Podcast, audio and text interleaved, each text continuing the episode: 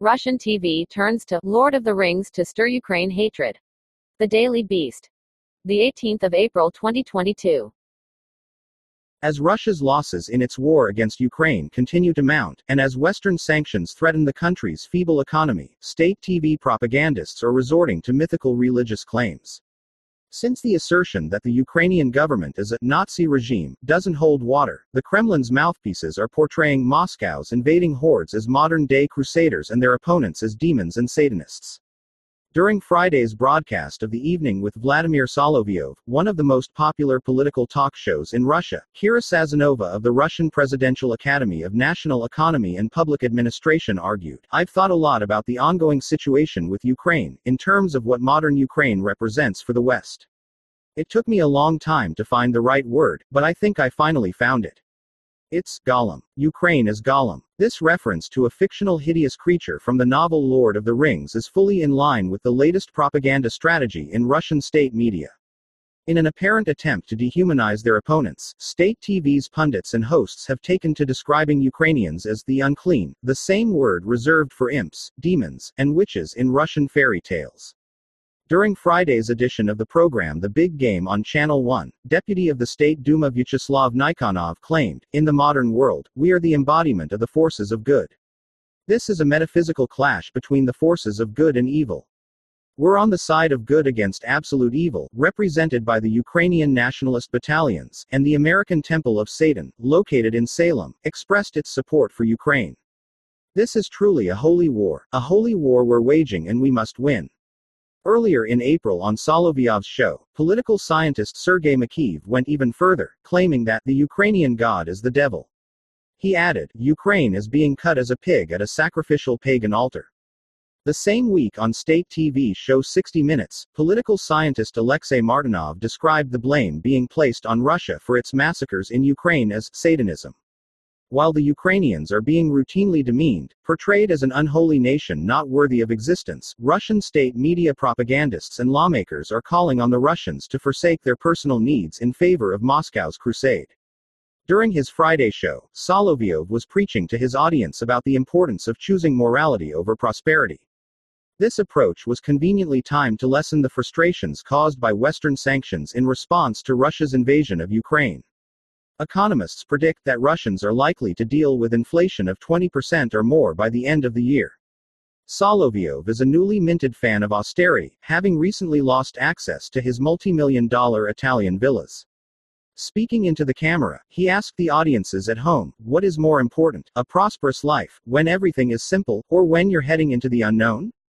But you believe, and your faith creates miracles. Solovyov urged the Russians not to worry about inflation but instead to focus on the positives. There is no civil war, no intervention, and the war is not taking place on our territory. To sweeten the pot, he pointed out how much better Russia was doing compared to Ukraine. I didn't even bring up the casualties Ukraine is hiding, but politely speaking, I'm afraid we're talking about more than 50,000 dead Ukrainians. And all of it is the fault of one certain criminal whose name is Zelensky. The disturbing figure of alleged Ukrainian casualties is nowhere near the official or projected figures, which means that it was likely fabricated by Solovyov, perhaps in anticipation of Russia's escalating atrocities. As for Russia's own casualties, the official count of 1,351 released in March is a far cry from the numbers estimated by experts. It hasn't been updated since, but the request by the Federal Security Service FSB to increase funding for troop funeral services and tombstones speaks volumes. During Solovyov's show on Friday, State Duma Defense Committee head Andrei Kartapolov tried to gin up the excitement by presenting Russia's war against Ukraine as an exhilarating challenge. He said, We're entering a very interesting period in the development of modern history. We're all incredibly lucky to be able to witness these great events.